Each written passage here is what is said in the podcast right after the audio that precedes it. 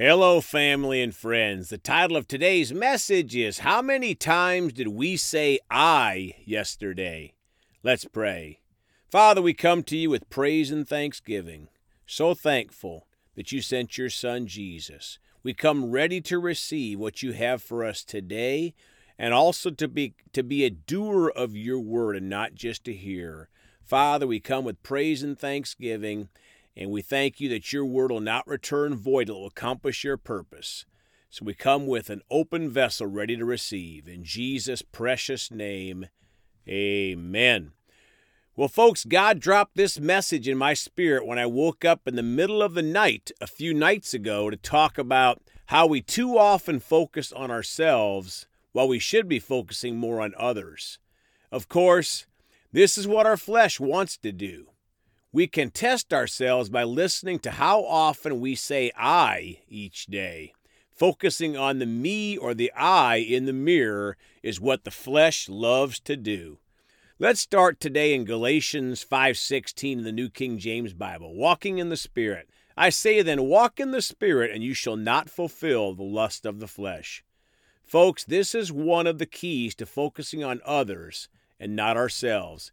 We have to walk in the Spirit, and then will not fulfill the lust of the flesh or the desire for self. Let's read Galatians 5:16 in the Amplified Bible. But I say walk habitually in the Holy Spirit. Let's pause here, my friends. That is so good. Walk habitually in the Holy Spirit. So we're not going to be perfect with this until we get to heaven, but this should be our habit walking habitually in the Spirit, and we should repent when we've walked in the flesh. Continuing with verse 16, seek Him and be responsive to His guidance, and then you will certainly not carry out the desire of the sinful nature, which responds impulsively without regard for God and His precepts. Folks, the flesh has the sinful nature. It responds impulsively without regard for God and therefore others. What is one of the I moments we may have during a given day? How about, I think, blah, blah, blah? The flesh loves to tell others what we think. When our spirit man wants us to say to others, What do you think? And also, when it comes to spiritual matters or interpreting the Word of God, etc., God, what do you think? When you talk to non believers, you can often tell very quickly as they want to tell you what they think God is all about or how they think the world should be, when all that really matters is what God thinks, because that is always the truth. Let's read the first part of Hebrews 13:2 from the Amplified Bible. Do not neglect to extend hospitality to strangers, especially among the family of believers, being friendly, cordial, and gracious, sharing the comforts of your home, and doing your part generously. My friends, when we are showing hospitality to strangers, especially believers, we are focusing on others, not us. Being friendly, cordial, gracious, and sharing our home puts focus on others, not ourselves. So, what is another of the I moments we may have during the day? How about, I want to do this or that? Again, I want. When the spirit man wants to say to others, What do you want to do? Of course, we're talking about godly things. Also, and more importantly, what does God want? He wants us to love Him and love others, and for us to preach this gospel to the whole world. Let's read Romans 8, 4 and 5 in the Amplified. So that the righteous and just requirement of the law might be fulfilled in us, who do not live our lives in the ways of the flesh, guided by worldliness and our sinful nature, but live our lives in the ways of the Spirit, guided by His power. 5. For those who are living according to the flesh set their minds on the things of the flesh, which gratify the body, but those who are living according to the Spirit set their minds on the things of the Spirit, His will and purpose. Folks, this passage says that the flesh is guided by worldliness in our sinful nature, which is always focused on self, and it always says that the flesh wants to gratify the body. Of course, our own bodies. But our spirit man is guided by God's power and His will and purpose. Again, that will and purpose would focus on God and others. So, what is another of the I moments we may have tomorrow? How about I'd like to lay around today and do nothing and let others take care of me? This is very common in the U.S. today, as the devil's time is short and he has gotten a lot of people to feel sorry for themselves and make excuses for why they can't work and how the government should take care of them. Sadly, many politicians have made a very good living, a career in government, by telling folks basically, we'll give you money every year, free stuff, just vote for me. When the Bible says if you don't work, you don't eat. Of course, God is not talking about those that are truly handicapped or have other challenges. But God is not a fan of laziness and complaining, and it is now rampant in America.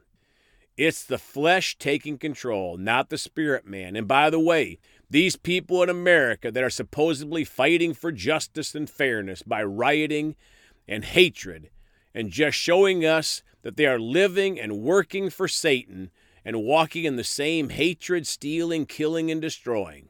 Now let's read Galatians 5:22 and 23.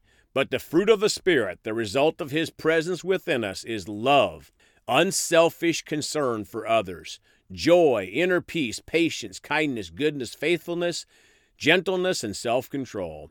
My friends, this passage says that the fruit of the Spirit is the result of His presence within us. When we are saved or born again, we have the Holy Spirit in us. But again, God is not a dictator, He is a gentleman. The first fruit of the Spirit listed is love or unselfish concern for others. So, an unselfish concern for others would not have anything to do with what I want. That would be selfish. So, let's all focus on true love, the unselfish concern for others.